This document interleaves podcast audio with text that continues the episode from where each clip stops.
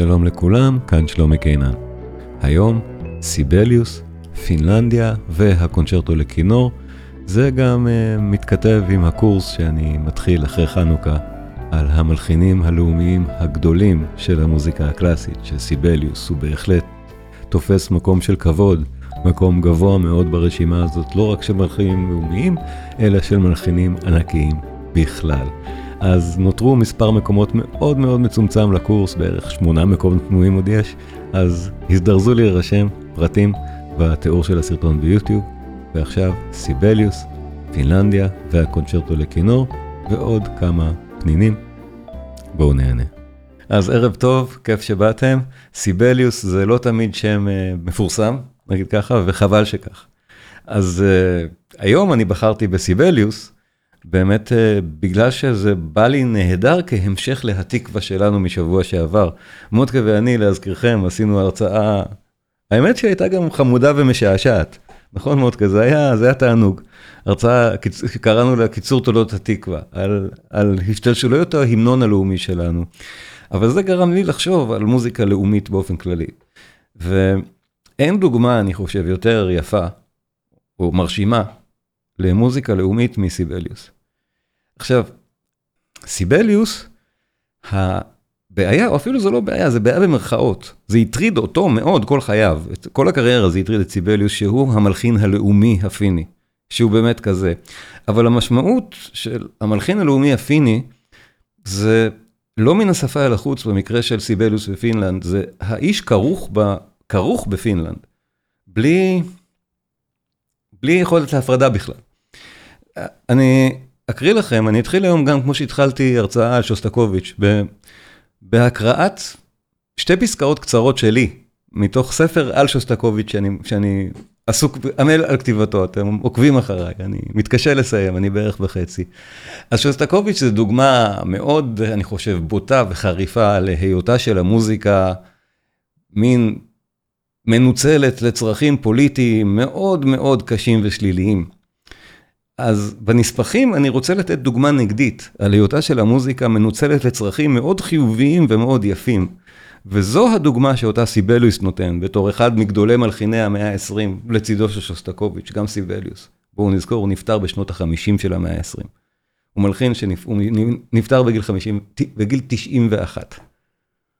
הוא ראה המון.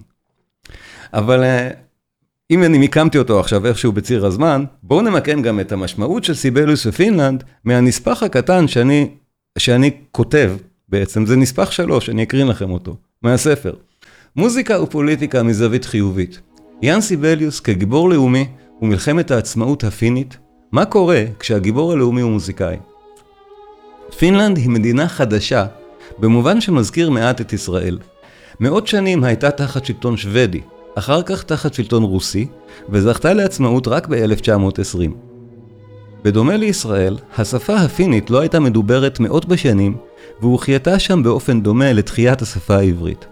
סיבליוס, לדוגמה, דיבר שוודית, אך התעקש לדבר ולהלחין רק טקסטים בשפה הפינית המחודשת, כחלק מיצירת הזהות הלאומית הפינית.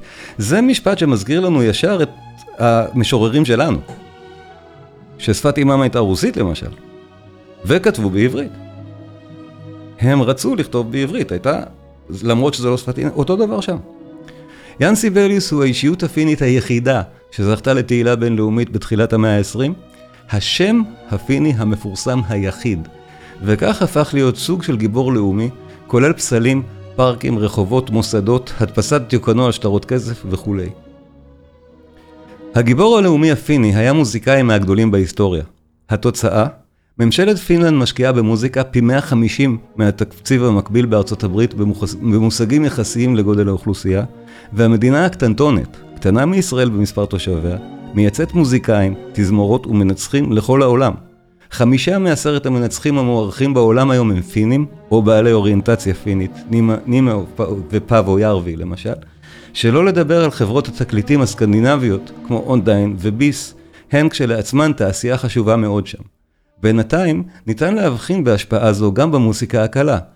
להקת אבא היא דוגמה מפורסמת, אבל קל מאוד לבדוק ולגלות עד כמה הסקנדינבים בכלל, והפינים בפרט, עובדים כמפיקים וכותבים בתעשיית המוזיקה הקלה היום בארצות הברית ובשאר מרכזי המוזיקה העולמיים. כל הסיפור הזה הוא אמיתי. והרבה מאוד מהסיפור הזה, זה בזכות אדם אחד, יאן סיבליוס. אה, אם מי מכם שהיה בפינלנד גם ראה את הרחובות, את המוסדות, את הדיוקנאות, את הפסלים, את כל החגיגות סיבליוס שיש בפינלנד, אני, אני אראה קצת, נגיד, יש כל כך הרבה, הפסל בפארק סיבליוס המפורסם. על זה סיבליוס כבר אמר, הוא זכה לראות את הפסלים שמוקמים לכבודו, ואמר, כש, כשכתבו ביקורת אולי לא, לא יפה על הסימפוניה השישית שלו, הוא אמר, לא בנו פסל לאף מבקר עדיין. נכון. הוא גם קיבל הרבה מאוד ביקורת סיבליוס. אבל היום אנחנו, זאת הייתה ההצגה באמת הקטנה, עד כמה סיבליוס הוא חשוב, וכמה חבל שאנחנו לא מכירים אותו. וזה אולי באמת, אני, אני היום גם בא לתקן את זה, אנחנו לא מכירים, שם לא מספיק ידוע בארץ לצערי, וחבל שכך, שם מאוד מאוד ידוע בעולם. התזמורות בעולם פשוט זה, זה לא ייאמן כמה סיבליוס מנוגן ברחבי העולם. בערך כמו שמאלר מנוגן.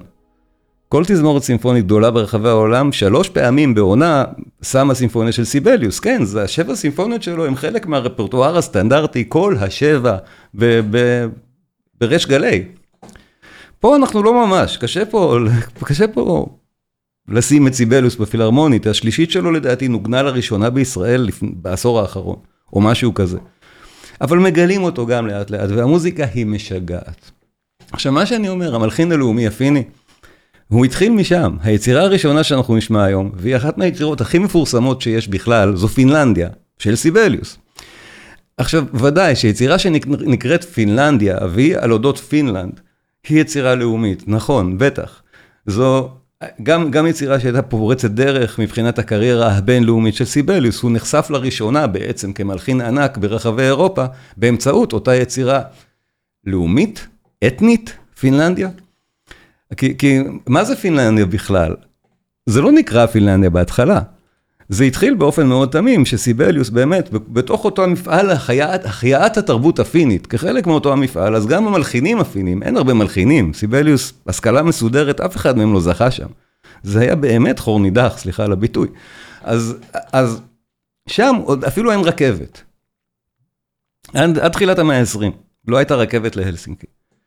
ולרגל בניית הרכבת, אה, הולחנה פינלנדיה. סוף סוף יש רכבת בפינלנד. אז החגיגה הזאת הייתה שהיה מין אה, יריד כזה, שבו הציגו כל מיני הישגים פיניים, הם עדיין תחת שלטון רוסי, זה הכל כזה מין, באמת תנועות לאומיות שמזכירות קצת את מה שהיה כאן ב, בסוף המאה ה-19 בישראל, או דברים כאלה.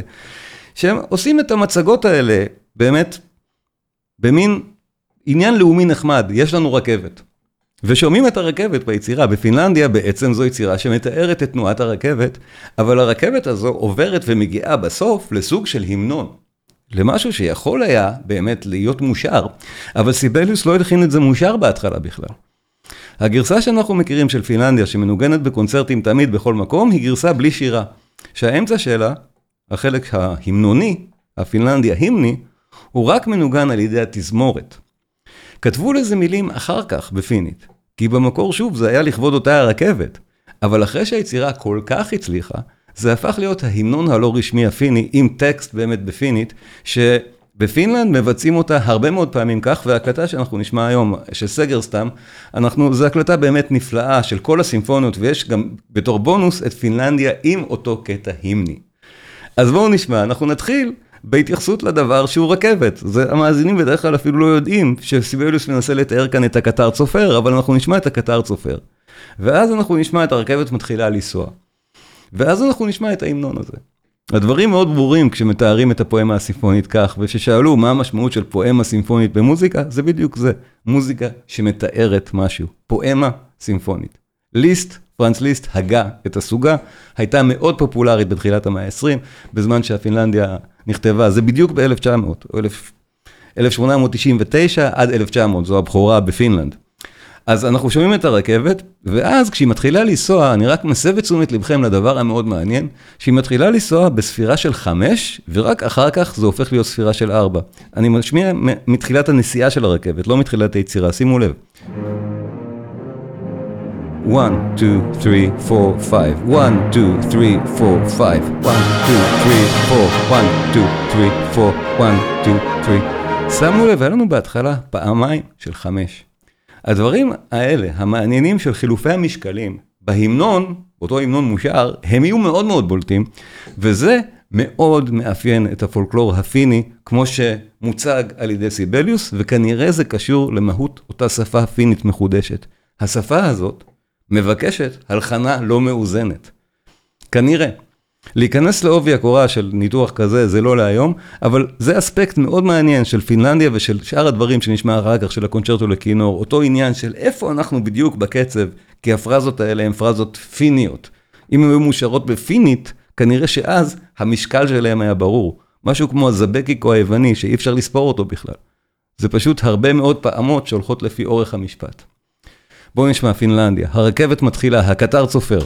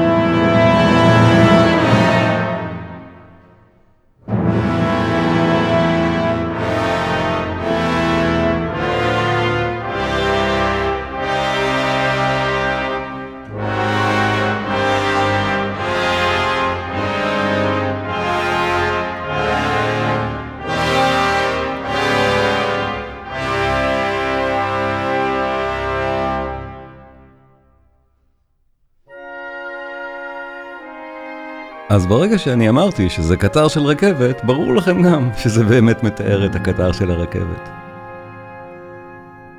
וזה מקסים. יש לנילסון למשל, המלחין הלאומי הדני, יצירה שעניינה הוא הקמת בריכת השחייה הראשונה בדנמרק, בקופנהגן. יצירה לכבוד בריכת השחייה. מקסים. אז זו יצירה לכבוד הרכבת, אבל היא יצאה בתואר פינלנדיה. את הסיפור של הפואמה אפשר לספר ואפשר לקרוא. ושומעים רכבת. אבל גם כנראה שומעים את אותם נופים פיניים, שהיצירות של סיבליוס כשהן מוקלטות, תמיד הדיסקים מאותרים בנופי פינלנד. אני אראה כמה הקלטות שאנחנו לא שומעים עכשיו, היצירה הזאת הוקלטה מאות אם לא אלפי פעמים, ותמיד אנחנו נראה את הנופים האלה.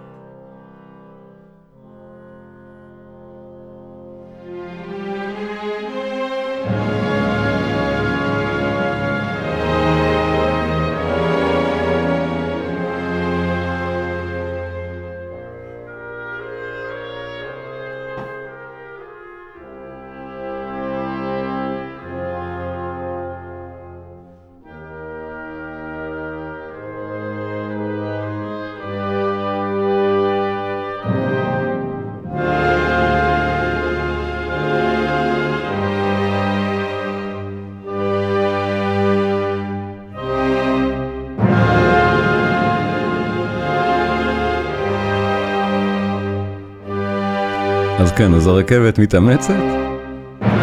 או נופי פינלנד, פשוט הקרחונים והפיורדים. אני מניח שזה מה שהקהל האירופאי דמיין, שהמוזיקה הזאת מדברת. והנה, אנחנו מתחילים לנוע. ופה אנחנו מתחילים לשמוע באמת את סיבליוס, המלחין הגאון, עם התזמור הזה שלו, שאחר כך כל כך אפיין את כל היצירות שלו, התזמור הנפלא הזה שלו. הוא מלחין לתזמורת, התזמורת זה הכלי שלו. לא לפסנתר, כמעט לא יצירות קאמריות, רק תזמורת. כמו מאלר בהרבה מובנים.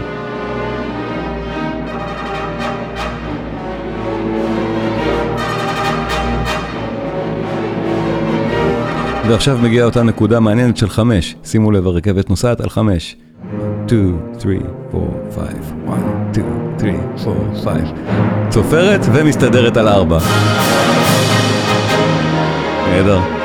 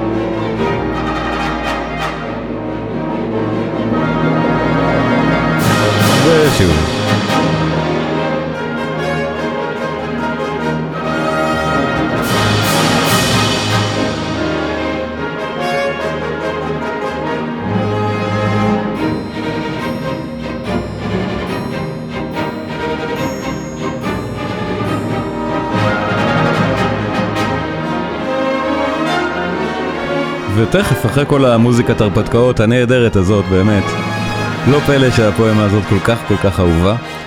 נגיע לחלק ההמנון. אני משמיע אותו כאמור בגרסה המושרת. עכשיו שוב, שנדע, זה לא ההמנון הלאומי הפיני, אבל זה נחשב בעיניהם כמו יצירה לאומית כל כך חשובה שהם שרים אותו הילדים בכל בוקר בבית הספר. לא את ההמנון הלאומי, אלא את פינלנדיה המני. עד כדי כך. בואו נשמע את זה, זה מדהים ביופיו.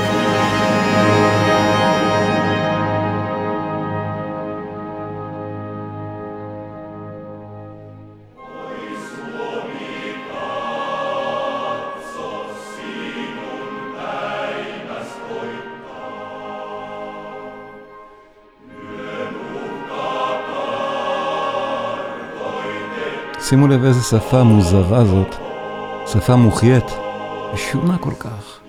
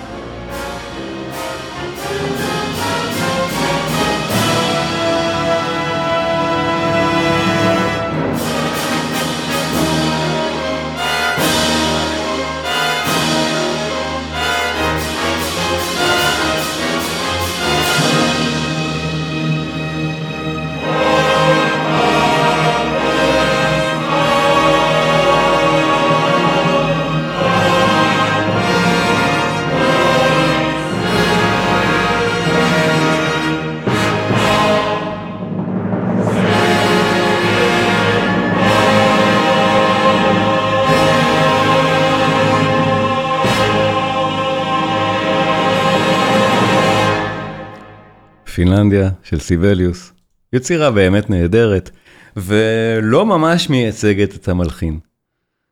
סיבליוס הוא הרבה הרבה יותר מעניין מהפואמה הסימפונית הזאת, למרות שהוא מוכר באמת בגללה, פינלנדיה, אי אפשר לעמוד לא בפני קסם היצירה עצמה, כי היא נהדרת, ולא בפני העניין הלאומי, הבאמת יפה במקרה הזה.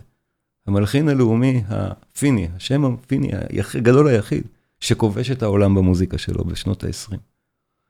זה הדבר הראשון. זה התחיל ב-1900. בשנות ה-20 הוא כבר היה המלחין כמעט הכי מוערך בעולם. Uh, כתבו כאן, גבי, השפה הפינית קרובה לשפה ההונגרית, שתיהן מקורן בשפה המונגולית-הונית, זה כנראה נכון. Uh, אני גם קראתי דברים בכיוון הזה, זה בלשנות מאוד מעניינת, זה, זה באמת מרתק, שפה יוצאת דופן ביותר, גם, גם ההונגרית, נכון. Uh, דיברנו על ההונגרית, נדמה לי, עם יונה באיזשהו הקשר אחר, מודקה אולי יכול לספר מה קורה שמנסים לשיר את זה, את, את הפינלנדיה. בתעתיק הזה. אה, בכל מקרה, זה בטח יהיה אנקדוטי, איך, איך מבצעים את זה.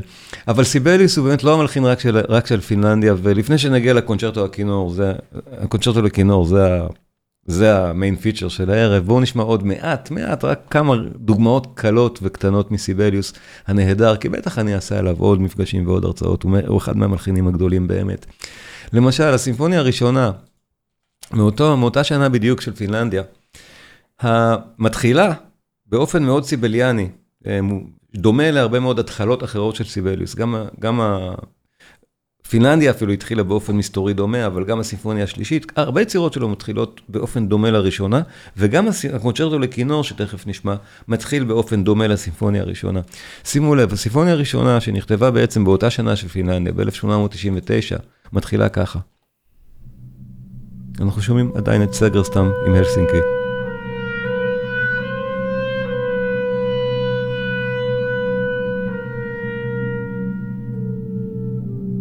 האווירה המאוד מסתורית, התזמור הזה של סיבליוס, הוא מתחיל ככה הרבה יצירות שלו.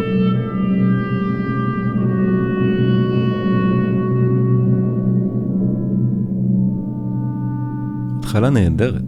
הסימפוניה הראשונה של סיבליוס, יצירה נפלאה, אנחנו נשמע עכשיו רק את הדקה הראשונה מתוכה, בשביל האווירה הזאת. ההקלטה מומלצת מאוד, שוב, אם אתם רוצים להתחיל להתוודע לסיבליוס, זה מומלץ להתחיל מסגר סתם. עם הלסינקי ואונדיין. סקנדינבים, פינים, כולם פה. נהדר.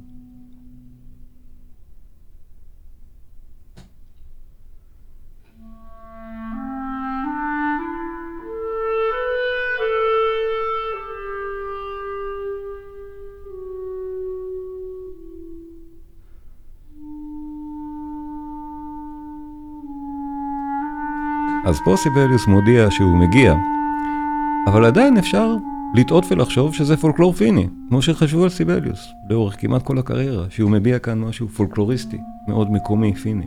המצלול הזה הוא כל כך מיוחד. והנה התחלנו, הגענו רק עכשיו לנושא הראשון של הפרק, כאן.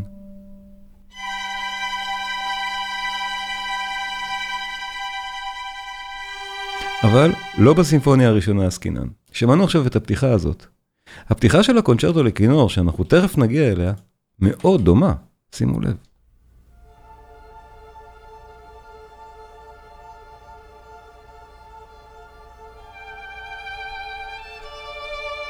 אווירה מעניינת מאוד, ומעליה כלי סולו. אני תכף אגיע, אני עוצר את זה עכשיו באכזריות קשה, לעצור את הקונצ'רטו לכינור, רק בשביל להסב את תשומת לבכם, למשל, המוזיקה של, של נינו רוטה. בסרט הסנדק, הוואלס של הסנדק. נשמע כך.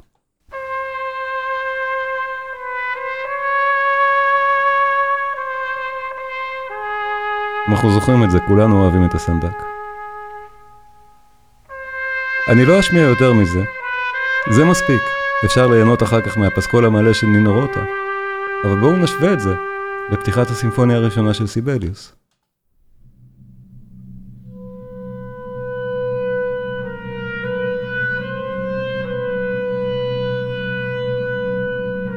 מלחין מאוד מאוד משפיע. בלי ספק בכלל. ועוד לפני הקונצ'רטו לכינור, דיברתי על, על הסימפוניה השלישית, זרקתי את זה ב, על הדרך, איפשהו כאן. השלישית גם מתחילה באווירה מאוד דומה. או לפחות הפרק השני, האנדנטינו מתוכה, מתחיל באווירה דומה מאוד למה שאנחנו שמענו עכשיו. נשמע את חלקו, זה פרק ארוך, פרק של אה, יותר מעשר דקות, הוא יכול להגיע, תלוי, תלוי במנצח. ושוב, ההקלטה הנפלאה הזאת של סגרסטאם עם הלסינקי היא אחת מההקלטות הטובות, והפרק הזה הוא מאוד קשה להקליט אותו טוב, שהוא יישמע נהדר, כמו שהוא נשמע כאן. תאמינו לי, זו ההקלטה לשמוע. בואו נשמע שלוש דקות ראשונות מתוך אחד מהדברים הכי יפים, אני חושב, שאפשר להעלות על הדעת. האנדנטינו, מתוך הפרק השני של הסימפוניה השלישית של סיבליוס.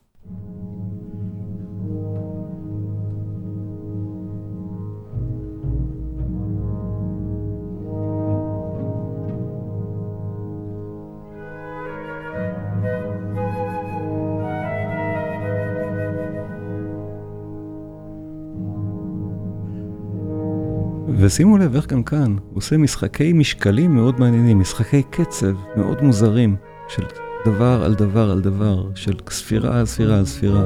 לכן כל כך קשה לבצע את זה טוב.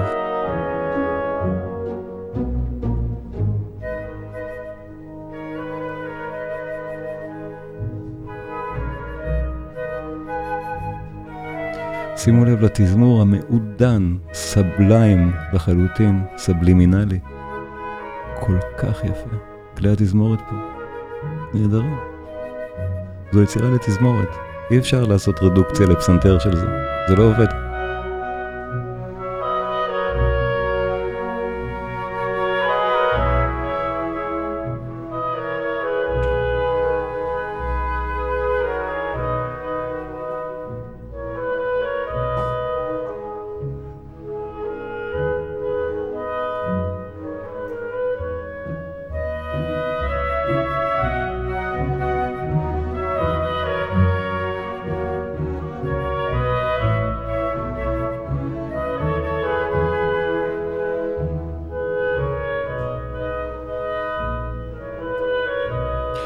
והתמונה שאנחנו רואים כאן על העטיפה של סגרסטאם, זו תמונה של סיבליוס באמת בערוב ימיו, מגיל 90. תמונות יותר רלוונטיות, לפחות, לסימפוניה השלישית זה אלה.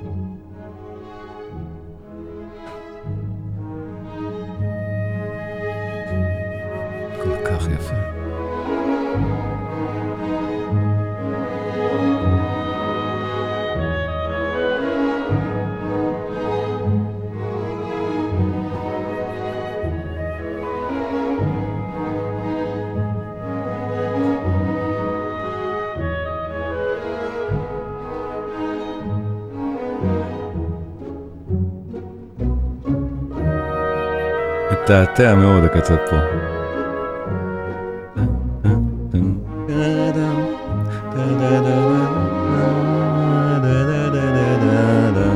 ערבסקות מה שנקרא, כל הזמן אצל סיבליוס.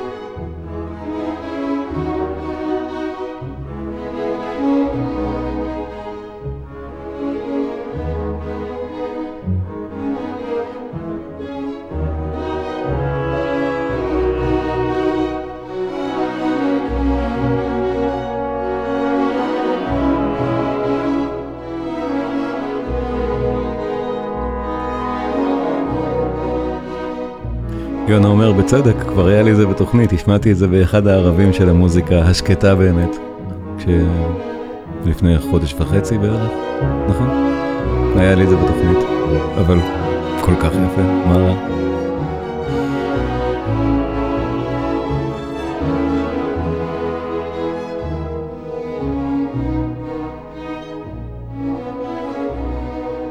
אז כן, סיבליוס זה מלחין שפשוט נפלא להקשיב לו. אני עוד אעשה הרצאות על הסימפוניות האחרות שלו, לכם אני מבטיח, על קולרבו, יש לנו לדבר. אבל היום אנחנו בקונצ'רטו לכינור. אני חושב שעוד יצירה מאוד ידועה של סיבליוס, גם בישראל, לצידה של פינלנדיה, זה ודאי הקונצ'רטו לכינור. בנפרד משאר יצירותיו של סיבליוס, אם שמים, עכשיו אנחנו מתייחסים רק לסוגה שהיא הקונצ'רטו לכינור, יש סוגה כזאת, קונצ'רטי לכינור. הקונצ'רטי לכינור, הנחשבים הגדולים ביותר אי פעם על ידי כנרים, על ידי מבצעים עצמם, זה תמיד יהיה של בטהובן, של ברמס, של צ'ייקובסקי ושל סיבליוס. בלי קשר לשום דבר אחר. אלה, אלה הקונצ'רטי לכינור הכי אהובים ומבוצעים שיש. זה שסיבליוס הוא קונצ'רטו מודרני, במובן הזה שזה באמת יצירה כבר של המאה ה-20, למרות שהיא לא נשמעת בדיוק כזאת. האם זו יצירה לאומית או לא? שוב, על העניין הלאומי של סיבליוס לא כל כך רצה להיחשב אחר כך מלחין לאומי דווקא. הוא רצה להיות מלחין אירופאי, מלחין אוניברסלי. האם היצירה לאומית או לא, זה אפילו לא צריך להיכנס לשאלה הזאת. היא מצלצלת מאוד מיוחד, כי סיבליוס הוא מלחין מאוד מיוחד. ואנחנו נראה עד כמה מיוחד, אנחנו נעבור עכשיו על, ה, על, ה, על הפרקים של היצירה, היא לא ארוכה במיוחד, אבל היא מאוד מאוד קשה לנגינה, לכנרים. וסיבליוס עצמו היה כנר. הוא מלחין בעצם את הקונצ'רטו הזה ב-1904, שהוא כבר מלחין מבוסס. את הפריצה הגדולה שלו הוא כבר עשה, הסימפוניות הראשונה והשנייה מאחוריו.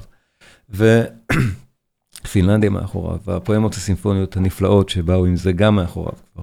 הברבור מטונלה, דברים אחרים שמאוד מאוד הצליחו. והוא נפרד כאן מהכלי, מהכלי שלו, שזה הכינור. סיבליוס עצמו ניגן על כינור, ואף פעם לדעתו הוא לא היה נגן מספיק טוב. כנראה שהוא גם צדק, הוא תמיד אמר, הוא התחיל מאוחר מדי. לא היה מי שילמד בפינלנד כינור בכלל. הוא התחיל לבד, ובסוף התחיל מאוחר, לא יכול היה להיות וירטואוז, הוא מאוד רצה, הוא ניסה להיות כנר מקצועי, הוא לא, לא הצליח באיטליה, בתחילת הדרך כשהוא למד קומפוזיציה. אז פה הוא נפרד מהכלי, הוא לא יכול לנגן את היצירה הזאת בכלל, צריך כנר וירטואוז אחר שינגן אותה, היא כתובה על ידי כנר וירטואוז שמיועדת לכנר וירטואוז, והביצוע הבכורה כשל, פשוט כי הכנר לא הצליח. והיצירה די נשכחה, עד שיאש החפץ הוציא אותה מהבוידה, ובאופן מאוד מפורסם ביצע אותה כמו שצריך, ופתאום היצירה נחתה לתוך התודעה של המיינסטרים העולמי, של איזה יצירה לכינור זאת, והיום כל כנר שמכבד את עצמו מנגן את זה. סיבליוס כאמור חי מספיק שנים, הוא נפטר בגיל 91 בשנות ה-50, שהוא זכה לראות בתחייתו של הקונצ'רטו לכינור שלו, כשהוא עצמו היה כבר בן 70. שאז הוא ראה איך פתאום היצירה הזאת תופסת שוב כל כך הרבה חיים בזכותו של יאשה חפץ, וההקלטה שאנחנו נשמע היום זה באמת הקלטה של חפץ, הקלטה מאוחרת, הקלטה בסטריאו כבר. הקלטה אגדית של יאשה חפץ מבצע את הקונצ'רטו הבלתי אפשרי, אבל המדהים הזה, של סיבליוס. אני לא אנתח יותר מדי את המבנה, אני אגיד לכם תוך כדי האזנה איפה אנחנו נמצאים. יש פה מין משהו שמזכיר אולי צורת סונטה, נושא ראשון וקבוצת הנושאים השניים, אחר כך חלק פיתוח ובסוף רקפיטולציה וקודה, אבל זה בנוי סיבליאני, זה בנוי מודרני כבר, זה בנוי קצת אחרת ממה שאנחנו רגילים, למשל הקטעים האלה לא ממש מופרדים זה מזה. אין פאוזות כמעט, או אין הפרדות ברורות בין חלק הפיתוח לרקפיטולציה. חלק הפיתוח כמעט כולו הוא מין קדנציה של הכינור לבד, ועדיין, זה נהדר, זה לא דורש להסביר יותר מדי. היצירה משכנעת כמו שהיא, מהתווים הראשונים שלה, מאותה אווירה כל כך לא תיאמן שסיבליוס מייצר כאן, באמצעים תזמורתיים שפשוט מתזמר על, ב, כמו, כמו מאלר בדיוק, שני מלחינים ענקיים לתזמורת, בדיוק מאותה התקופה, זה מ-1904, מאלר גם בשיאו כאן, בואו נשמע. קונצ'רטו לכינור פרק ראשון.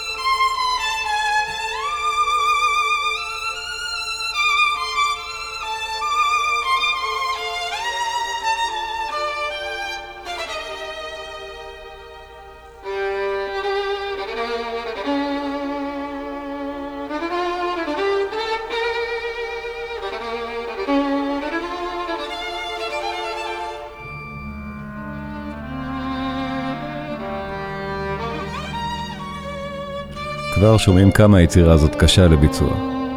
כמה זה וירטואוזי. אנחנו, זה בעצם הנושא הראשון. אמרנו. קבוצת הנושא הראשון.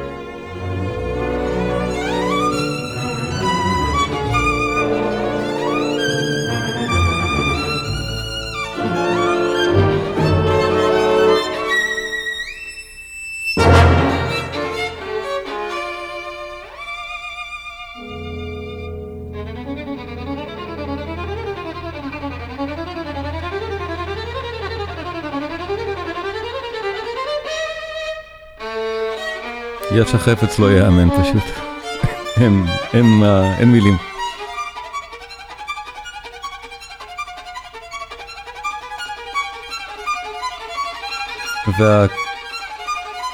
והבנייה פה לקראת הנושא השני הנהדר תכף נכנס ואנחנו נבחין. זה כמו צורת סונטה בעצם, היה לנו נושא ראשון ועכשיו נושא שני, תכף מתחיל, זה קבוצת נושא שני, עכשיו. התזמורת מדברת את זה. הנושא השני אמרנו, זה קבוצת הנושא השני, הוא מחולק בעצם לשלושה תתי נושאים, זה הראשון שבהם.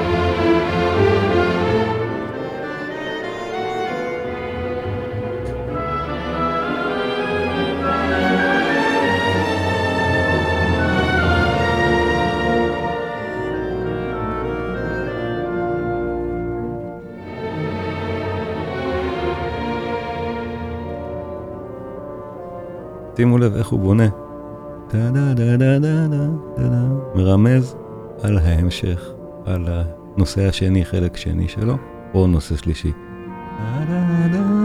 ופה אנחנו באמת נכנסים לטכניקה הסיבליאנית של הלחנה. בסימפוניה השנייה למשל, האקספוזיציה מורכבת מ-11 נושאים שונים. פה זה בעצם רק ארבעה, אבל עדיין, סיבליוס מלחין מאוד מיוחד.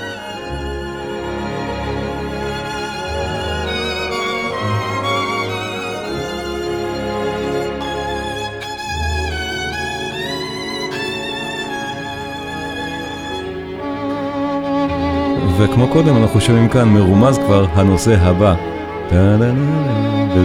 כתשובה. הכל בתוך מרקם נהדר, פשוט כל כך טוב.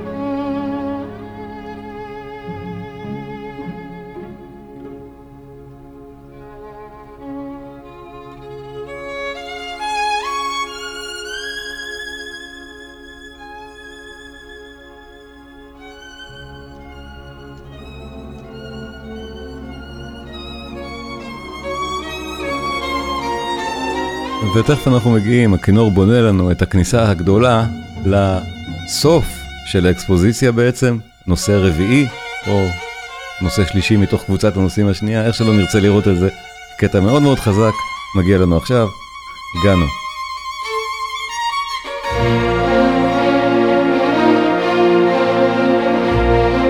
נהדר, זה רגע נהדר.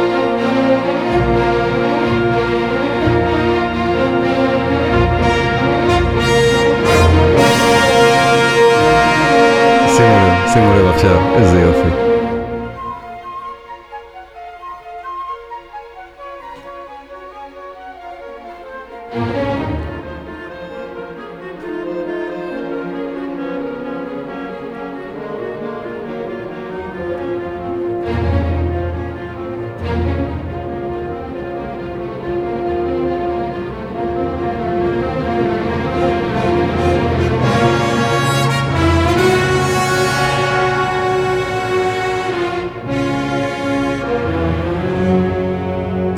ועכשיו אנחנו גם מגיעים בדרך מאוד מעניינת לפיתוח שהוא בעצם קדנצה ארוכה, קשה מאוד לכנר סולו. אני לא אפריע בדיבור על, על לאורך שלוש הדקות שזה נמשך, ואני חושב שזה אחד החלקים שהכי מפחידים כנרים, והפרק האחרון גם נשמע. ושזה כנראה היה הכישלון הקשה של ביצוע הבכורה הבאמת טראומטי של היצירה, עם כנר שלא לא הצליח לעמוד בטכניקה הנדרשת כאן. בואו נשמע את זה.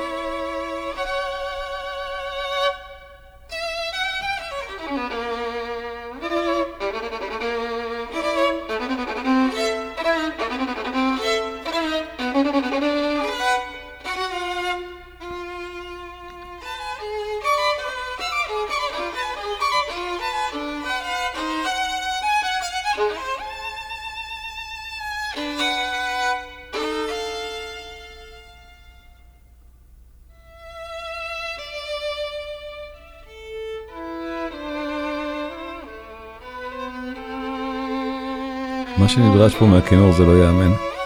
פשוט. רק כנר יכול להלחין עם זה.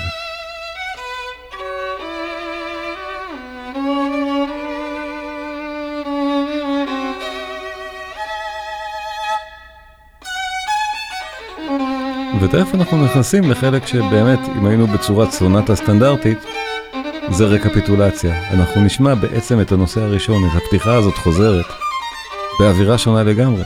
אבל אם אנחנו זוכרים, זה נפתח בדרך המסתורית הזאת, במין מוטיב מאוד מאוד יפה, שתכף אנחנו נחזור אליו כאן ברקפיטולציה. תכף נשמע.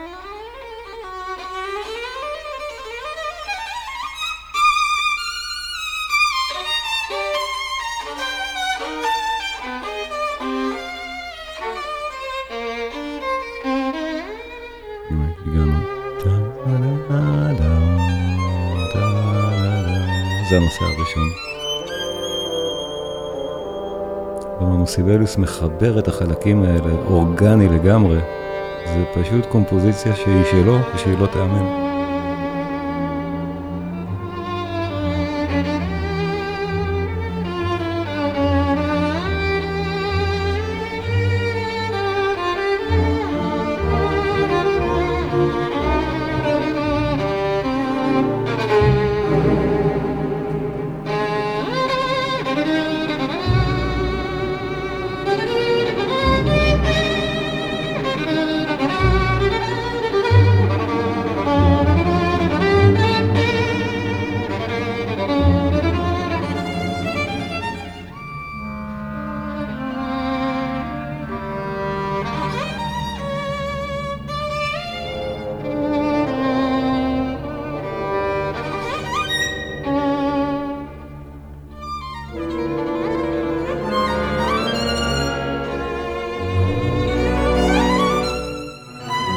וסיבליוס כמו סיבליוס עכשיו לוקח את ארבעת המוטיבים האלה ומשחק ביניהם והופך אותם לכלל משהו אחיד וגדול נהדר בתוך אותה רקפיטולציה.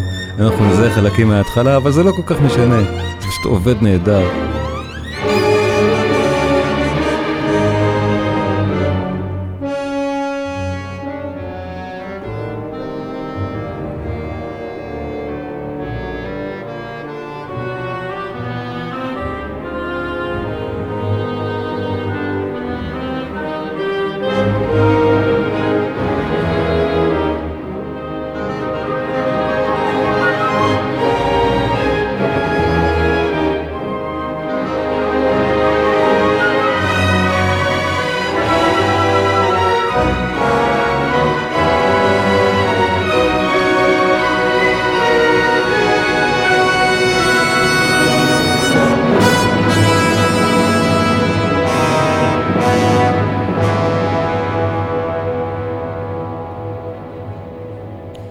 אז כאמור, זו בעצם הפרידה של סיבליוס מהכינור.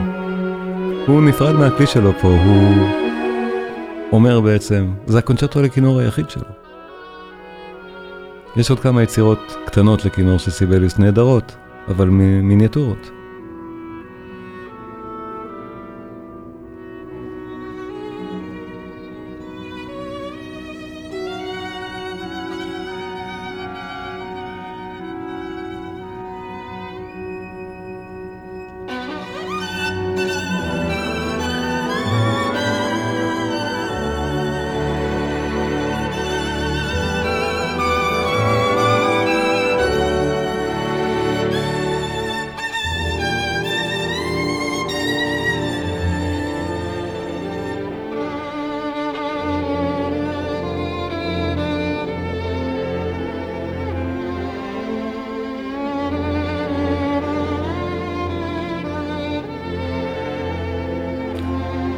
הקונצ'רטו, זכה, זו גרסה מתוקנת. אחרי הכישלון סיבליוס ניסה לשפצר אותו ועבד עליו עוד. אבל סיבליוס היה מלחין שהתהליך לא בא לו בקלות בכלל. 30 השנה לאחרונות לחייו, מגיל 61 עד 91, הוא שתק. הוא לא הלחין שום יצירה לביצוע. הוא השמיד את הסימפוניה השמינית שלו. הוא היה מאוד מאוד קשה עם עצמו, והפסיכולוגיה של אדם כזה היא כנראה מורכבת. קונצ'רטו אחד בכינור ואיזה masterpiece. קודה.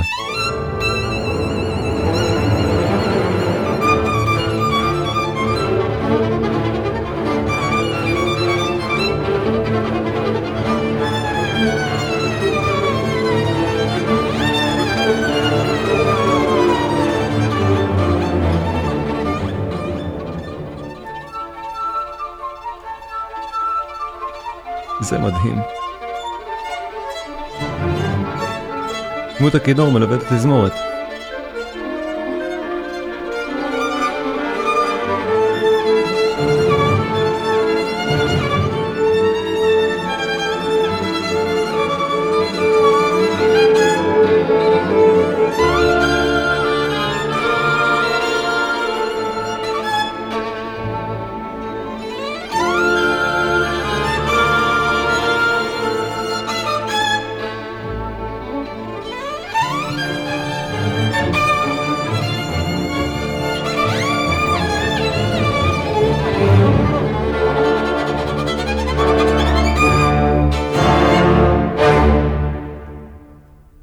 הפרק הראשון של הקונצ'רטו, ובואו נעבור מיד. הפרק השני הוא גם נהדר, אבל באמת בשביל לסגור את הערב כמו שצריך, הפרק השלישי, אחד מהפינאליים הכי מדליקים, אני חושב, של איזשהו קונצ'רטו בכלל אי פעם, הפינאלה של הקונצ'רטו לכינור של סיבליוס, גם מפגן זיקוקי דינור אה, וירטואוזיים של, של המבצע כאן, אין, אין דרך אחרת לתאר את זה. בנג'מין בריטן, המלחין האנגלי, אמר שמאוד אהב את סיבליוס, באנגליה בכלל מאוד אהבו את סיבליוס כולם, גם וון וויליאמס הקדיש לו סימפוניה, מאוד אהבו את סיבליוס בארצות הברית האנגלית, גם באמריקה. אה, בריטן אמר את זה בחיבה, בחיבה על בדיחה על פינלנד, שזה נשמע כמו ואלס לדובי קוטב. אבל הוא התכוון, הוא התכוון, הוא התכוון לטוב, זה ואלס מסיבי, באמת. אבל זה סוג של ואלס, בואו נשמע, זה לא בדיוק ואלס, זה פולי ריתם, זה 2 על 3, זה כל העניינים הקצביים האלה שאני מדבר, סיבליוס אוהב לעשות אותם. בואו נשמע, הפרק האחרון, זה מתחיל טיפ בפתיחה, ואז אנחנו נכנסים לנושא ראשון, נושא שני, פיתוח, נושא ראשון, נושא שני, הצורה ברורה, הפרק משגע, בואו נשמע. ואלס לדובי קוטב. נושא ראשון מתחיל עכשיו.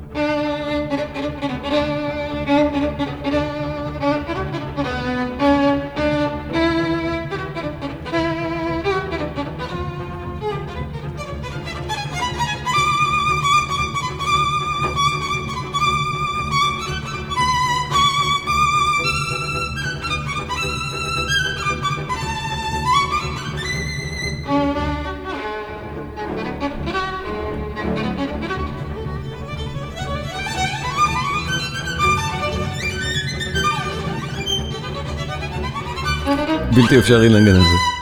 וירטואוזי.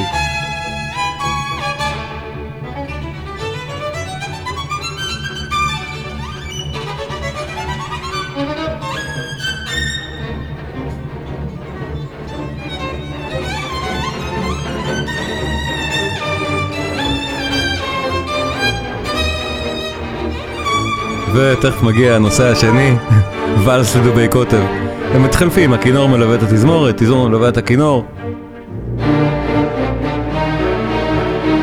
פוליריתם.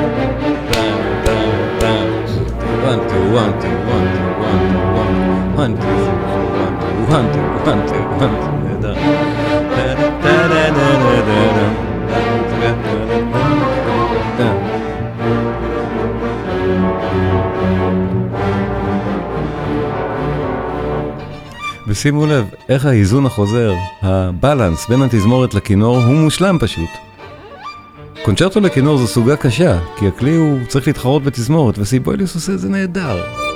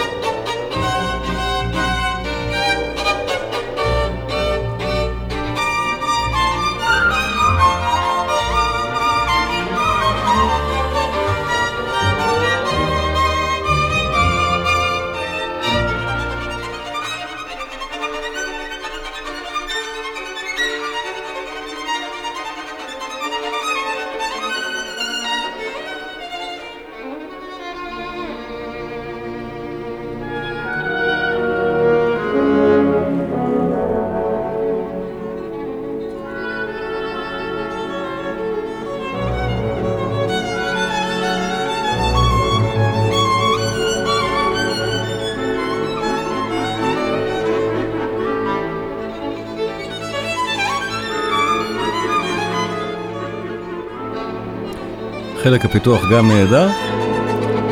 ושימו לב שאחר כך, כשאנחנו חוזרים בסוף לרקפיטולציה, לנושא הראשון והשני שוב, אנחנו נקבל עוד פעם תזמורת מלווה כינור וכינור מלווה תזמורת. תכף זה מגיע שוב במעברים כל כך חלקים של סיבליוס. רקפיטולציה, נושא ראשון.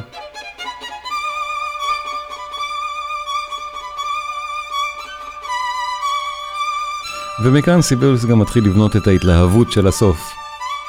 הקונצ'רטו דורש מחיאות כפיים בסיומו. אתם תראו, תמיד כשאני משמיע את ההקלטה הזאת בביצוע של חפץ, הקהל מוחא כפיים בסוף אפילו שזה הקלטה.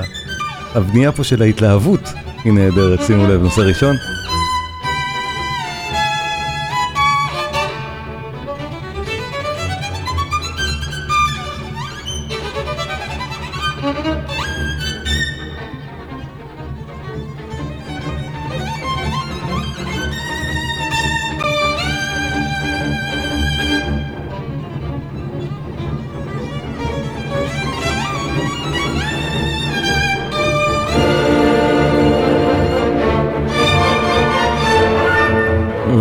ונושא שני, ואלס לדובי קוטב, שימו לב.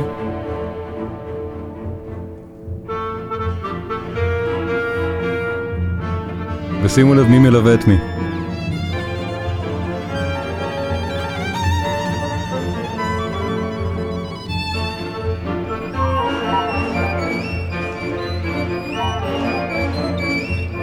ההקלטה הנהדרת הזאת זמינה בספוטיפיי.